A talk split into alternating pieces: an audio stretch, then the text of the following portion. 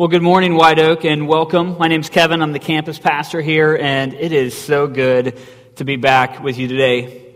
I kind of feel like that first service, the nine o'clock service that we were in, I was just so maybe nervous about just trying to get back and, and, and just be accustomed to what we were doing that, uh, that the emotion of it didn't really sit in. But like Aaron, who did our host here, as I sat and worshiped with my family and just looked around the room, I was just caught in the moment of what it means to be back and how long. I mean, did you hear Nathan? 18 weeks, 18 Sundays since we last gathered together to do this together. And uh, it is really, really good to be here. And, uh, and I don't take that for granted. Um, it, it is so nice to be back so we're in the midst of this series, and uh, man, I've really loved what we've been doing. I, I pray that you've been joining us uh, online as we've been going through this through COVID. But one of the things that we intentionally really wanted to do was to talk about the words of Jesus, to really focus on Jesus' words in this time as we're going through this. And so in June, Nathan led us through a series um, about redoing uh, some of the things that, uh, that are going on in our life. And we looked at the book of Luke. And here, in this series that we're in right now, we started it back at the beginning of July. It's called Did He Just Say That? Where we're looking at some of the hard teachings, some of the hard sayings that Jesus has in the book of Matthew. And it's just been really good to kind of lean into Jesus' teachings and try to figure out what is it that he's trying to say to us. I want to repeat something that I said to you in week one of this series, if you caught that online at the beginning of June. Here's what I said I said, sometimes Jesus wants for us, sometimes what Jesus wants for us is hard to hear. But that doesn't mean that we shouldn't listen. It's up on the screen. Uh, so this is kind of the, uh, a summation of what it is that we're really trying to accomplish in this series, or at least it was for me. That sometimes what Jesus wants for us is hard to hear, but that doesn't mean that we shouldn't listen. Uh, see, Jesus has this way of saying things that, that sometimes are difficult for us to hear. Um, my hope for us for today and for the rest of the series is that we would take a deep look into what Jesus has to say and really listen and consider what changes we might need to make in order for our life to closer resemble His. What's something that somebody said that caused you to do a double take? You know, one of those moments where somebody said something and you had to be like, did they just say that? Did he or she really just say that? Has anybody just said something that caught you off guard? Maybe it was hard to hear. Maybe it was uncomfortable. Maybe it wasn't what you wanted to hear. Maybe it was just kind of crazy. So when I, when I was in student ministry, really early on, Katie and I were dating, if that kind of dates back how long we're going. It's like uh, 17 years ago. I took a group of high schoolers on a trip to Boston. So we're going on a mission trip, and there's like 30 of us. We go to Boston, Massachusetts in the middle of summer for a mission trip, and we roll up in these minivans that, uh, that we had rented. And uh, so we, we roll up onto the place where we're going to be staying. It is, it is this 100 year old church in a suburb right outside of downtown Boston. It's three stories tall, and uh, it is in rough shape. And so the guys, as we're unloading, get told that we're going to be staying on the third level of this old church with no air conditioning and just kind of old and, and run down. Later on that day, we have a leaders meeting where uh, we gather together with this college girl that's kind of running our site, and she starts going through some of the different logistics for the week. Okay, she lets us know that the closest shower that we're going to be able to use is at a YMCA, and it's 30 miles away and that we will get to use it every other day. Now, here's something you need to know about me, all right? Every night before I go to bed, I take a shower because I can't sleep without one.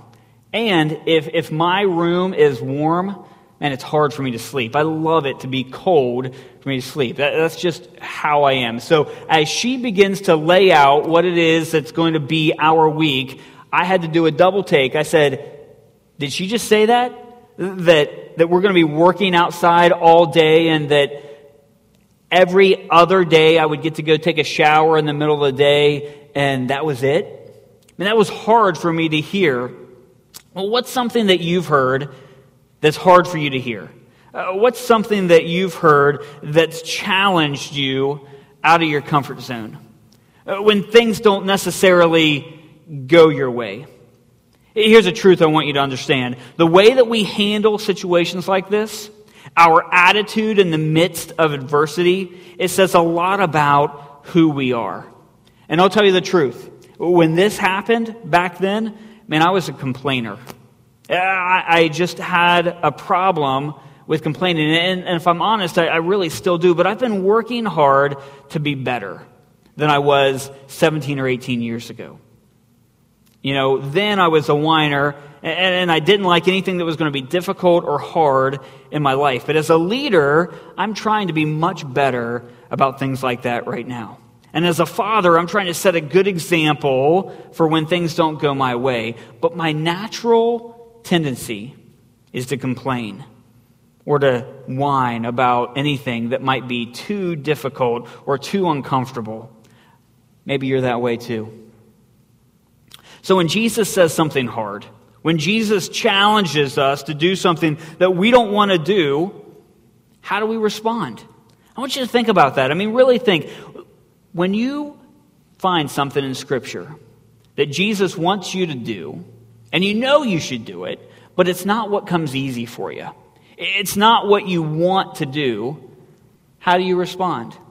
In week one of this series, we talked about this idea of don't judge other people. Uh, don't spend all of our time looking at other people's lives and the mistakes that they make when we've got plenty of our own mistakes to worry about. So we have this challenge from Jesus that says, don't judge.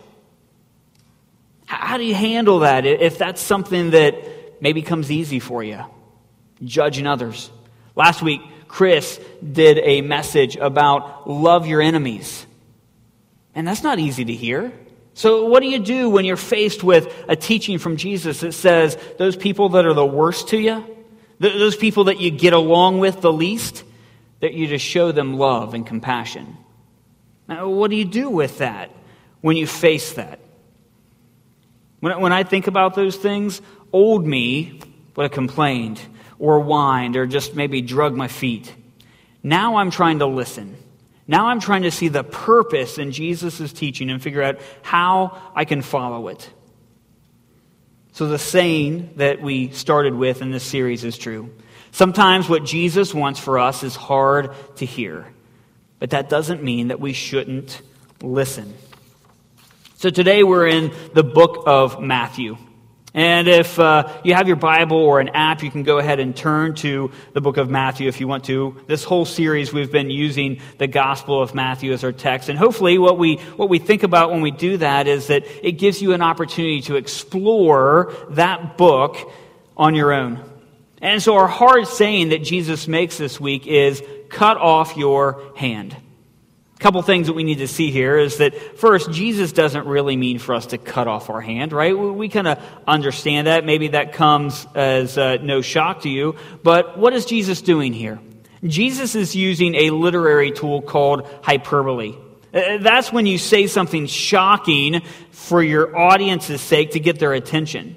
And when we study the Bible and it's obvious that somebody's doing something like hyperbole, one of the things that we have to do is we have to say, okay, so if they don't mean that, what do they really mean? What's Jesus really trying to say? And honestly, anytime that we study the Bible, anytime that we open up the Word of God and we look at the words of Jesus, what we're really trying to do is to understand what is it that Jesus is trying to say here? What is it that Jesus wants me to see? And I think that that's a great way to approach Scripture all the time. To take a look at a passage and say, here's what Jesus says. What does he mean? And how can I start to live that out, right? So I read the text. I want to try to understand the text. And I want to apply the text. And that means I want to try to live out the text. I want to put into practice what it is that Jesus has laid out for me. That's the objective of anybody trying to read and understand anything that's written in Scripture. How do I read it and understand it and begin to live it out? Okay, so Matthew chapter 18. Uh, we're in this section of the gospel where Jesus' disciples have begun to ask him who the greatest in the kingdom is. So the kingdom is this idea that Jesus begins to develop within the book of Matthew that uh, is really about Jesus' desires, Jesus' principles, Jesus' um, kind of uh, priorities.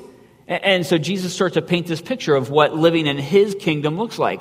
Well, when Jesus' followers hear about a kingdom, they think about a real physical kingdom where Jesus is going to be king. And so they begin to ask Jesus, Jesus, who is the greatest in your kingdom? So it's a pride thing for, for Jesus' 12 closest followers. They want to know who the greatest is or who he sees to be the greatest in their kingdom because all of them probably think it's, it, it's one of them.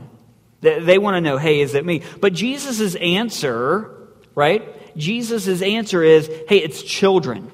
So Jesus' closest associates, they want to know, hey, when you set up your kingdom, uh, when you are sitting on your throne, right? Uh, who's going to be the most influential? Who's going to be the one that races up next to you? Who's going to be your right hand man? And Jesus says, Children. Children are going to be the greatest in my kingdom because of their innocence, because of their faith, right?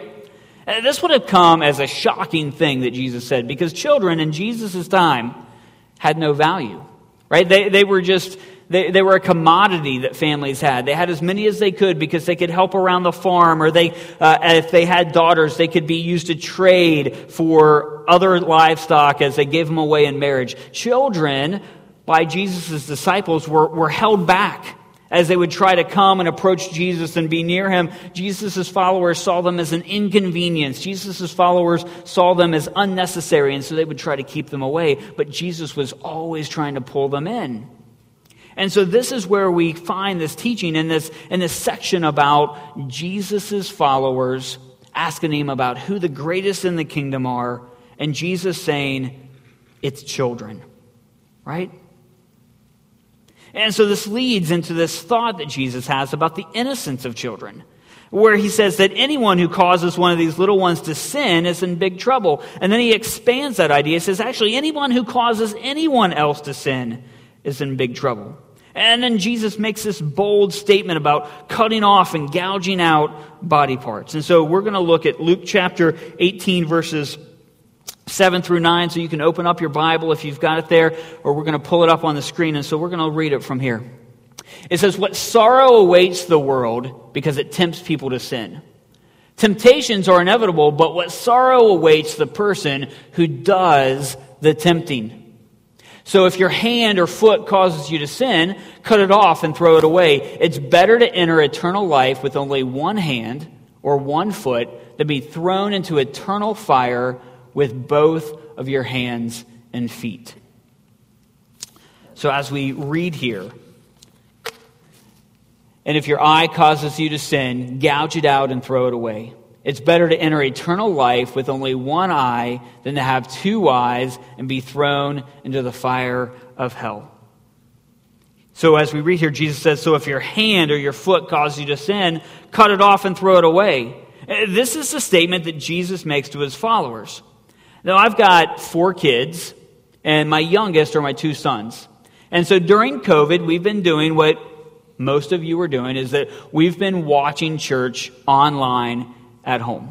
And I'll tell you, as somebody who's been in ministry for 20 years, at the very beginning, uh, hear me out. I hate COVID and I hate that people are sick and suffering from it, but at the very beginning, kind of sh- hitting the reset button and shutting down and just being home or family, that was kind of nice. It was like, oh, we, you know, doing this from our living room. But soon, I was ready to come back to where we are today, and I'm so grateful that we're here this morning. But as we're watching online service in our living room, I don't know what your experience was like, but I've got two sons who I feel like did pretty well. But there were times when their hands or their feet you know, as they're jockeying for position on the couch or they're trying to make some more room and they're just kind of like using that foot and pushing the other person away or taking their hands and just, you know what I mean, annoying their sibling like they do. If you've got kids or you went through this with us, maybe you experienced that. So, so my boys' hands or their feet, they sometimes get them in trouble. And not just during COVID services. I mean, this is typical boy stuff. So, what's Jesus saying here? Is Jesus saying that because my son's hands and feet cause them problems, that they should cut them off? Is Jesus telling them that, uh, that they should get rid of their hands and feet? No, Jesus isn't in favor of mutilating our bodies. So, what's he saying? I want you to hold that question. Do you know that this is not the first time that Jesus uses this shocking statement, even in the book of Matthew? He also uses it in Matthew chapter 5 in verses 29 and 30. Look at it with me. He says, uh, If your right eye causes you to stumble, gouge it out and throw it away. It's better for you to lose one part of your body than for your whole body to be thrown into hell. And if your right hand causes you to stumble, cut it off and throw it away. It is better for you to lose one part of your body than for your whole body to go into hell. So this is located in Jesus' Sermon on the Mount. We talked a lot about this in week one of this series. So if you missed that, go back and check that out. But the short version is this. It's Jesus' first recorded sermon, and he uses this to set up the foundation of this idea that we were talking about before about the kingdom, where he talks about all throughout Matthew as Jesus looks about, you know, what really matters to him. And here, in this passage specifically, Jesus is talking about adultery and lust, but the same concept, whether it's the temptation of children or whether it's this idea of adultery and lust, the same thing runs through all of it. If anything causes you to sin, it's better to get rid of it, to cut it off, to lose it, than to lose yourself to hell. And I think that's really at the heart of what Jesus is trying to say with this teaching. This one statement runs through both of these times that Jesus used it, and it says, it says, it's better to enter eternal life with only one hand or one foot than to be thrown into eternal fire. So he says, cut off your hand. If it's your hand causing you the problems, Jesus says, then get rid of it. It's better to go into heaven with one less hand or one less foot than spend eternity in hell. And here's what I want us to see Jesus thinks sin is a big deal. When we talk about Jesus, we talk a lot about grace and forgiveness and freedom, and we should because Jesus brings all those things. But sometimes we may get the feeling that sin, Jesus doesn't really think that sin's a big deal. You know, because he paid the price for it, we've been bought and paid for. So, so really, what's it matter if we sin? I want you to think about America for a moment. Man, here in America, we really love the freedoms that we have. But sometimes there's this thought that there are groups of people that from time to time maybe forget about or take for granted how those freedoms came about. Right? Right? We'll, we'll look sometimes and be like, man, are they forgetting that people had to fight a war, that people, people gave up their life, that people surrendered certain things so that we might be able to have these freedoms that we have? Sometimes we might look at a certain group of people or, or just, just society in general and think, have they forgotten the price that was paid for our freedom? Jesus paid a price for our sin. And just because we, as believers and followers of Jesus, have been forgiven, doesn't give us this freedom just to continue to sin. And that's disrespectful to the price that was paid for that freedom. The Apostle Paul is a follower of Jesus who wrote a lot of the New Testament. And a, um, in the book of Romans, he says this He says, What shall we say then? Shall we go on sinning so that our grace may increase? He says, By no means. We are those who have died to sin. How can we live in it any longer? Or don't you know that all of us who were baptized into Christ Jesus were baptized into his death. We were therefore buried with him through baptism into death, in order that just as Christ was raised from the dead through the glory of the Father, we too may live a new life. Jesus thinks sin's a big deal. So much so that he would say that we need to remove anything that causes us to sin. Paul uses the phrase, he says, You have died to sin. So why would you want to live in it any longer. So let me ask you a question. What is it that causes you to sin? I mean, really, really think about that for a second. What's your weakness? Uh, what's the place or the thing where you find your greatest temptations? Is it a person? You just can't seem to control yourself when you're with a certain group of people. Is it a hobby? Is it at your phone or the internet or social media or pride or greed or lust? What is it that drags you away to dark places? Identifying what it is, what is your weakness, is the first step because the hard teaching that Jesus has is to cut it off, to get rid of it. Whatever it is that comes between us and God, whatever it is that, that causes us the temptation, Jesus says, is it a relationship, a job, a sport, a bar, a website, whatever it is, Jesus says to remove it, to cut it out of our life. Now that's a hard thing to do. Why is it so hard? Because if it was easy, I think that you would have already done it. I would have already stopped, right? Sin is a tricky thing. It begins innocent and fun, right? We don't think there's any harm in it. But it doesn't take too long for us to find out that it's destructive. And it will destroy us. And we see it. We see it in us and we see it in others. And we know the damage that it can cause. But by then, it's got its hooks in us. It's too hard to give up, it's too hard to walk away. I've shared this thought with you before, but I think it's important to repeat it. As humans, we have this hero complex. Every book we read or every movie we watch, we see them through the eyes of the hero or the main character in the story. Uh, so in this case, we think only about those who drag us away, or maybe who cause us to sin, those places that we would go that would cause us to fall into temptation. But not, let us not miss this warning that Jesus has at the very beginning of our Matthew 18 passage. Let's look at chapter 18, verse 7. It says, What sorrow awaits the world because it tempts people to sin.